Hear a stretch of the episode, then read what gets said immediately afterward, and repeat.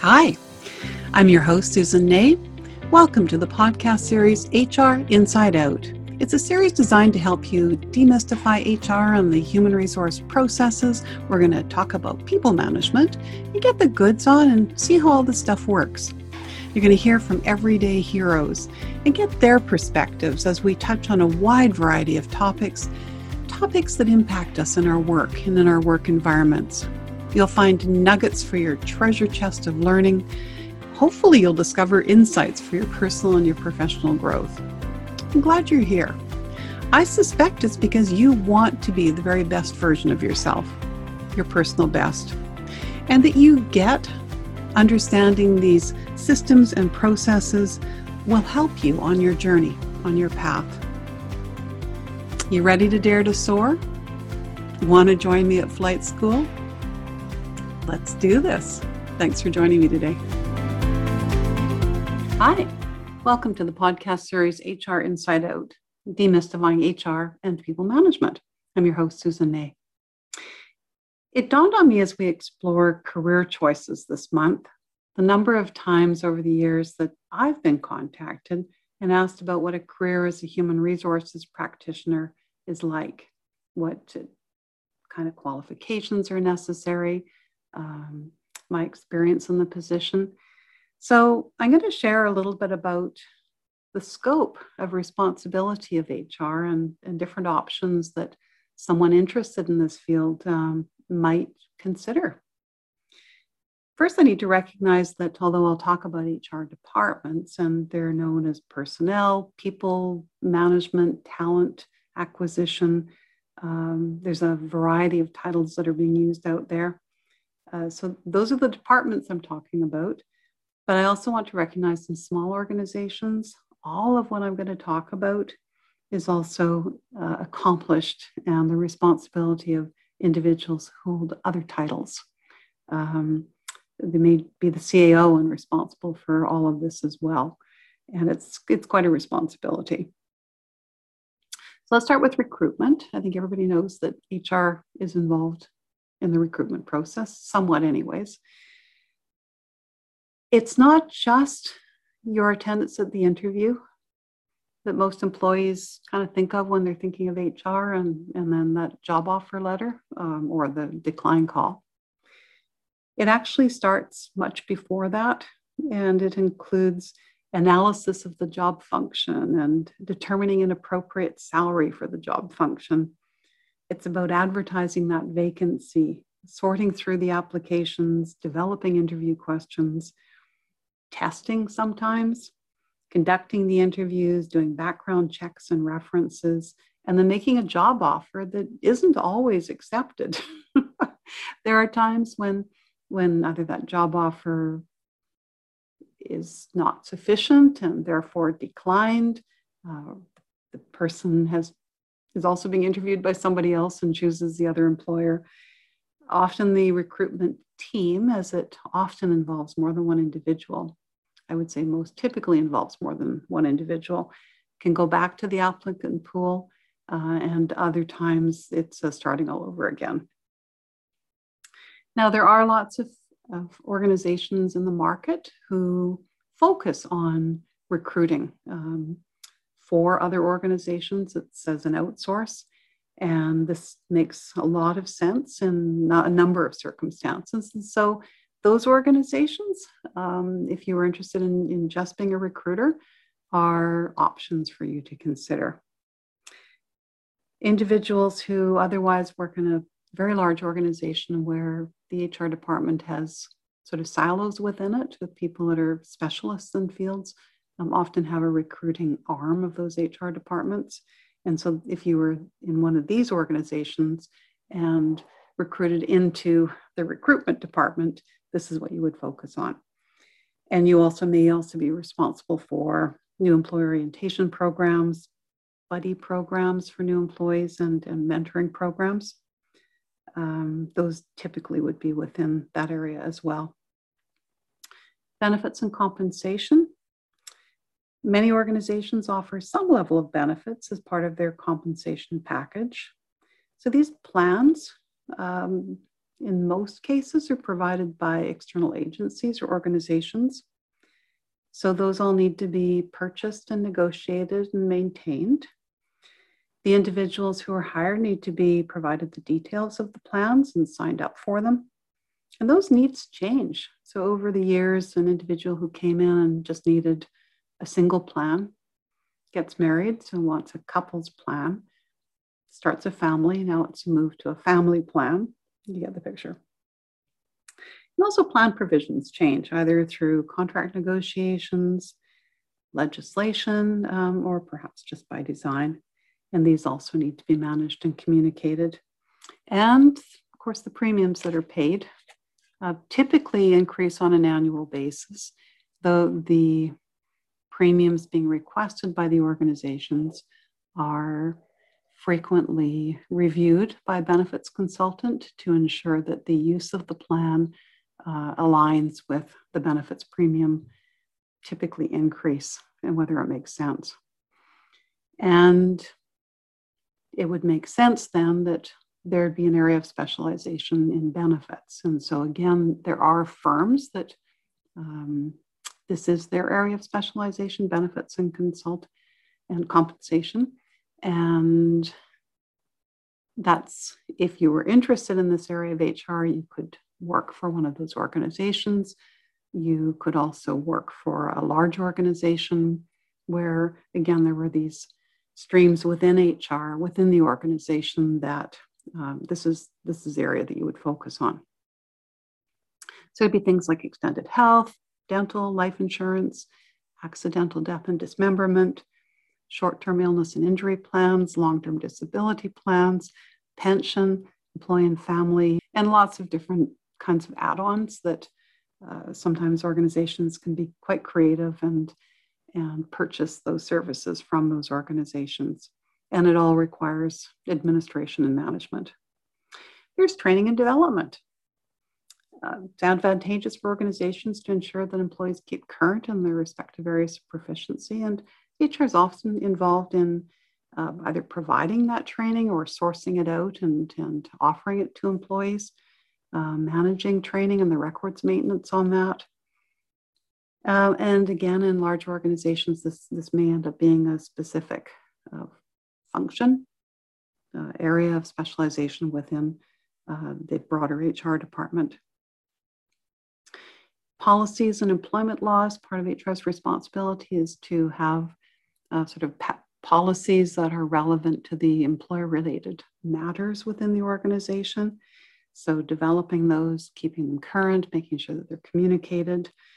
The legislative requirements that are employer related on things like um, the human, um, human rights, the freedom of information and protection of privacy, employment standards, the labor code, um, WorkSafe BC are all part and parcel of employment related uh, laws that that guide how how people are treated within our organizations and and so HR's responsibility is to ensure that any changes to those laws are understood and communicated and any new provisions put into place. As an example, uh, WorkSafe BC in the British Columbia, uh, we were all mandated throughout the province to develop or ensure that we had a policy on workplace bullying and harassment, and every single staff member had to be trained on it.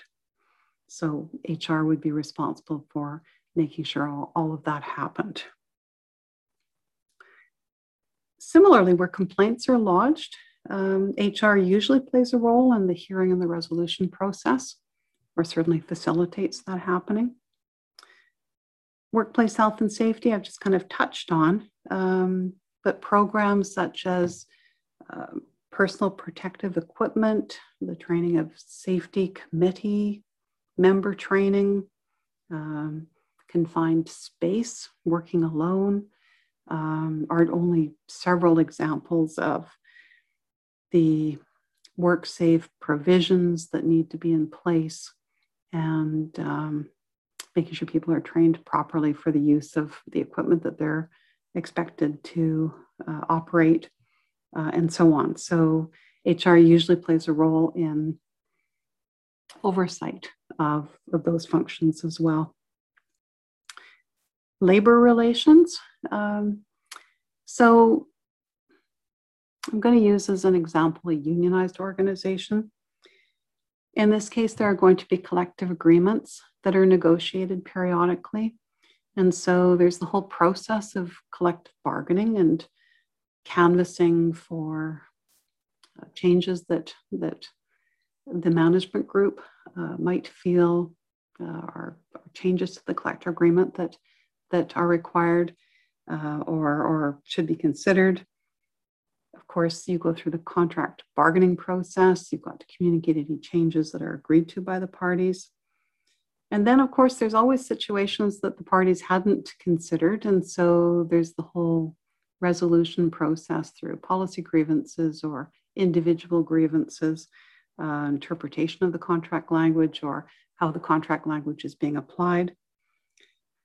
The hearing and resolution of grievances, sometimes tribunal processes like arbitrations, HR is involved in to a certain extent.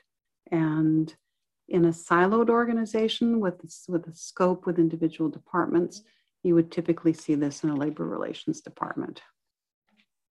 And then there's the everyday lineup of people outside uh, offices or, or workspaces of just situations that arise um, in the years that an individual works in an organization, whether it's that somebody's body odor is bad and someone needs to speak to them about it, whether it's a comment that was made by a colleague that that the person's seeking some coaching on how to approach and deal with that or is seeking assistance for for dealing with that. A, myriad of different things. Um, i'm just not thinking of very many good examples that arise where people show up in human resources asking for assistance in or some coaching on, on how to deal with something or asking for HR to get involved and deal with it. I've been a generalist that that probably in, would stay with with somebody just working with a client group, but depending on the complexity of the pro- problem, uh, it may also become a labor relations matter. There's organizational development and planning. So things like restructuring or providing input onto um, just organizational change that's happening. And then you get into the really complex stuff like takeovers and mergers and amalgamations. There's people impact on those initiatives. So um, I'm glad that organizations tend to lean quite heavily on HR to guide those processes and to help ensure tr- smooth transitions. And unfortunately, sometimes layoffs and downsizing are required. And again, it's the HR professionals who assist in the communication and just orderly transition processes, which unfortunately sometimes also includes a support in, in terminations. Technology, I do want to mention technology because increasingly the complexity of the records that are required, and of course, our organizations tend to be getting larger, the fast access to reporting of, of some of the information that's kept by human resources, because often if it's personal, it's confidential. And so um, just as an aside, HR also does the oversight of ensuring that personal information isn't released inappropriately um, human resource information management systems are becoming the norm, as are many quite wonderful technologies helping with some of the processes that I've talked about, like applicant tracking systems for recruitment. Um, and so, knowledge and willingness to use technology, um, experience working with, with HRIS systems um, and just comfort with with uh, computers is is quite critical for most organizations. Technology, you know, I'm sure I've missed a lot, but you get an idea of um, much broader scope of interest and skill application than may appear on the surface. And unfortunately, there's lots of people that don't have a great impression of HR because they really have no idea what HR does other than show up at disciplinary hearings. And so, if you're considering a career in HR, it's really important to understand quite a wide variety of areas that, that you could apply your skills and be interested in. Let's take a look at the skills and experience required. I went on in, in the, on the computer and just typed in Indeed, and it doesn't need to be Indeed. There is a wealth of information on the internet available to you, whether you're considering human resources or pretty well any job category, where you can get a sense of what organizations are looking for, um, both in skills and abilities and experience, and also the kinds of responsibilities. Uh, just as an example, I looked up an HR assistant. What I learned through that posting is that this is a position that supports the more, more uh, kind of the next level in the organization of, of, of typically an HR advisor or coordinator and is responsible for the administrative support to some of those other functions within HR. And so just, just a little bit about what you'll do. So it's providing general factual information regarding HR policies and procedures. It's advi- assisting the HR advisors with different processes, document presentation, uh, um, preparation, and distribution. It's compiling and preparing materials for meetings and training programs and collective bargaining. So you start, if you get in there, then you're starting to see how everything works, how things all fit together. Supporting the facilitation of employee training by maintaining the training calendar and training registration system in this example, organizing training materials, setting up training experiences, and basically, again, providing that that support and in making sure that the processes are smooth for the client experience. So what you'll need in this posting that I looked at is completion of two years of post-secondary education in business, including courses in human resources management or a related field. So it's just courses. It's not a need for a, a diploma or certificate. And then one to three in human resources, sorry one to three years of human resource administrative support experience, including experience with information management systems, So that there's that technology piece, and preferably in a unionized environment. Let's just talk a little bit about HR administrative support experience. If you haven't worked in HR before, it's going to be pretty, pretty difficult to get that. And so that shouldn't stop you from applying for a position like this. If you have worked like providing this kind the kinds of things that are in the what you'll do, please make application for the position. And they're asking for preferably in a unionized environment. And if you don't have that experience and you get interviewed, make sure that you talk to people who have. And so you can ask the question of them what it's what's different in working for a unionized work environment um, how you might use the skills, how you're to how you're to learn um, in preparation for the questions that might be asked of you in that regard. So I also looked up the HR advisor, and in work performed, it becomes quite obvious quite quickly that this is a, a very a higher level and that you are now influencing. You are assisting managers in drafting job descriptions. You're facilitating the job classification process. You are working with compensation consultants and you are reviewing and approving paperwork. You're creating those job postings and you are very much more involved with the client group. You're ensuring processes are objective and inclusive you're confirming things like core competencies in the recruitment process. You're verifying internal equity and candidate qualifications. So you can see how it's, it's a step up, it's a step different. Now you're providing information and general advice. and you're interpreting collective agreements. So you're not just giving factual information, you're actually providing interpretations and you're providing information about legislation affecting the workplace. And you're participating in the development and the delivery of human resource training programs. Now, in this posting, the minimum qualifications are an undergraduate degree in a relevant discipline with a minimum of two to three years of related experience or the equivalent combination of education and experience. And you'll see that once in a while on job postings. And it's important to pay attention to that. Because if you're someone who has a lot of experience and is now mid career deciding that you want to, you've always been curious, it's an equivalent combina- combination. And so in your cover letter, take some time and explain why you feel that you're the combination of the, the experience and the education that you've got and why you feel it would be equivalent. Now, the preferred qualifications is there's indicating preferably in a complex unionized environment. So same comments as before, like do your homework and, and be prepared for some questions.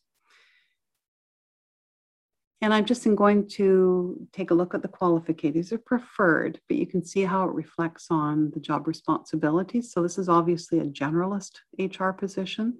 So they would be required to do the full scope of what I've talked about uh, earlier.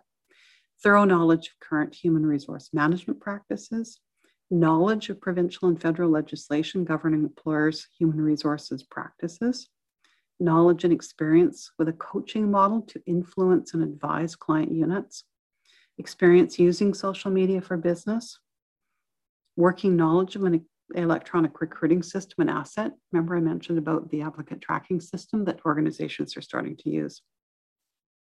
Demonstrate ability to maintain accuracy and attention to detail, so critical.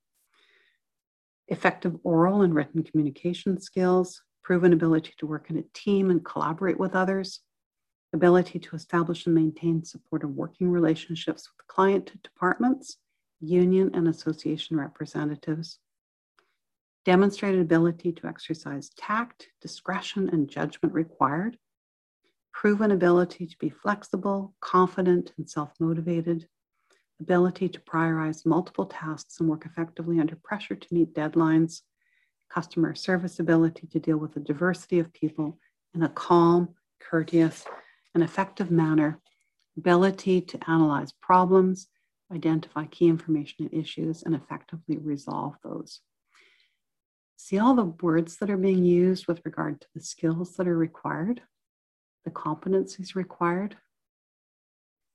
And as I've mentioned in previous podcasts, please go in, into an interview with lots of examples for every one of those words.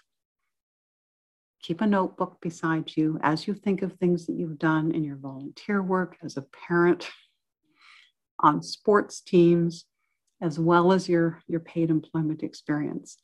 You have something to provide as an example for every single one of those. And they're so difficult to think of in the moment. More organizations are starting to use behavioral based questions. They want to know not that you can do it, just that you can do it, but they want to know how you know you're good at it. And um, by your being able to speak to times when you've used, you've been a multitasker or you've used incredible judgment or you've dealt with a really difficult, stressful situation, uh, you will shine and you will make a big difference between yourself and the other people that are competing for the job. For fun, I pulled another one. And I just want to I just want to keep focusing on those skills that I'm talking about because that's really who we are. So the skills, and again, this is an advisory level position, consulting and coaching skills, interpersonal and relationship building skills, excellent written and verbal communication and presentation skills across multiple levels. Because as an HR advisor, you're working with individuals on the shop floor, and you're in, you're working with board members at times and with members of the senior management team. You need to be approachable to every single individual in that organization if you're going to be good a track record of executing and delivering on projects. It's your reputation. For attributes and competencies, And it's interesting because in the last one I, I, looked at, none of this was in there. And this starts to tell you a little bit about the organization. And this starts to, to pique my interest. Alignment with the organization's values and principles. Ooh. Positive solution based attitude and customer focused approach.